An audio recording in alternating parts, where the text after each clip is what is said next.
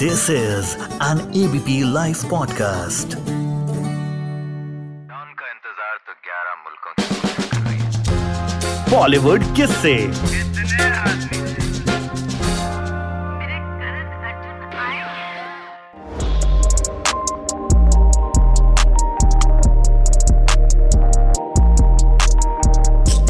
ये हीरोइन बनेगी ये मोटी।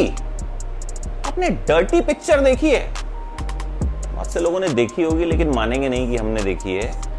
इमरान हाशमी उस फ़िल्म में सिल्क स्मिता बनी, विद्या बालन से यही बात कहते हैं। और आपको पता है, यही बात विद्या बालन से असल ज़िंदगी में भी कही गई थी।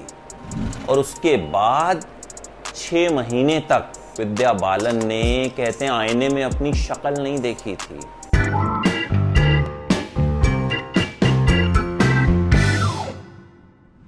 विद्या बालन की कहानी बहुत दिलचस्प है। एक तरह से पर्दे पर आप वो कहानी उनकी शायद कुछ कुछ हिस्से देख चुके हैं फ़िल्मों के ज़रिए।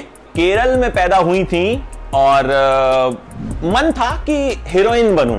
पता था कि हिंदी फ़िल्मों का रास्ता उतना आसान होता नहीं है तो मम्मी पापा से जिद की कि भाई साउथ की फ़िल्मों में ट्राई करना चाहती हूँ तो आप वहाँ चलिए। बेटी की जिद के आगे मम्मी पापा हार गए और पहुँच गए चेन्नई।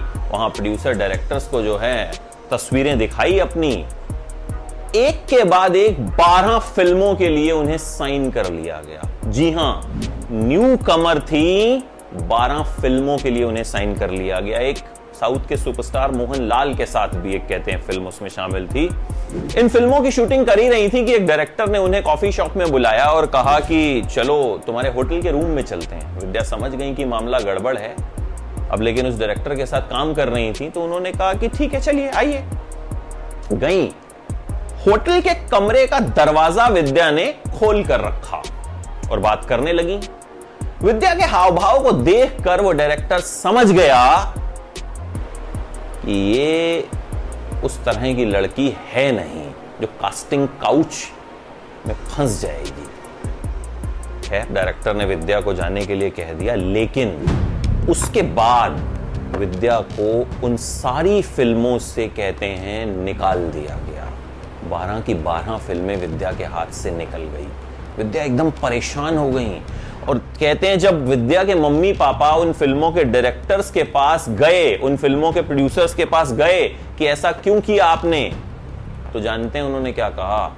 विद्या की तस्वीर दिखाई और बोला, आपको लगता है ये हीरोइन बन सकती है? अब भाई, अगर नहीं लगता तो तुमने साइन क्यों किया था? उसके बाद विद्या काफ़ी परेशान हो गई, कहते हैं डिप्रेशन में भी चली गई और छह महीने तक, कहते हैं, विद्या ने आईने में अपनी सूरत नहीं देखी थी। लेकिन विद्या ने कम किया। मुंबई वापस आ गई और एडवर्टाइजमेंट्स में काम करना जो है, उन्होंने शुरू कर दिया। कुछ म्यूज़िक वीडियोस में उन्होंने काम करना शुरू किया। प्रदीप सरकार के साथ विद्या ने कई एडवर्टाइजमेंट्स किए। हम पाँच एक सीरियल आता था, उसमें विद्या बालन ने काम किया और फिर विद्या को एक मौका मिला प्रदीप सरकार की ही एक फ़िल्म करने का। लेकिन उसके लिए, जानते हैं, विद्या को 40 स्क्रीन टेस्ट देने पड़े। सत्रह अलग अलग तरह से मेकअप करके दिखाना पड़ा कि उनका लुक कैसा आ रहा है। वो फ़िल्म थी विद्या की पहली हिंदी फ़िल्म, परिणीता। हालाँकि इससे पहले विद्या ने एक बंगाली फ़िल्म की थी, लेकिन मंजिल आखिरकार बॉलीवुड थी तो पहली फ़िल्म परिणीता मिली। उसके बाद विद्या का करियर जो है वो शुरू हो गया और फिर विद्या के करियर में आई वो फ़िल्म, जिससे कहा गया कि विद्या ने अपनी सीधी सादी जो इमेज है, उसे बिगाड़ कर रख दिया। The dirty picture Silk Smitha की कहानी को विद्या ने बड़े पर्दे पर दिखाया। इस फ़िल्म के लिए उन्हें नेशनल अवार्ड मिला।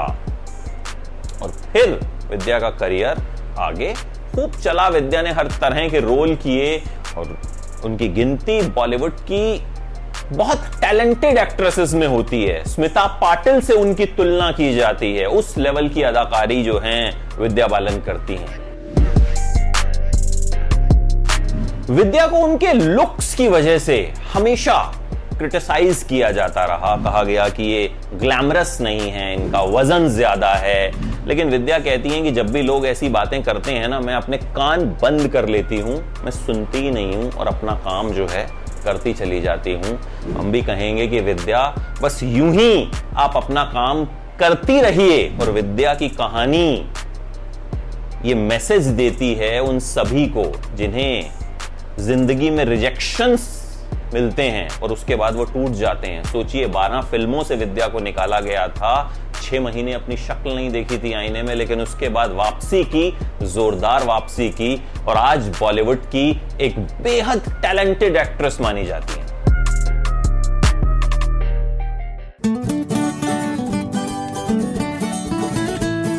this is an ABP live podcast.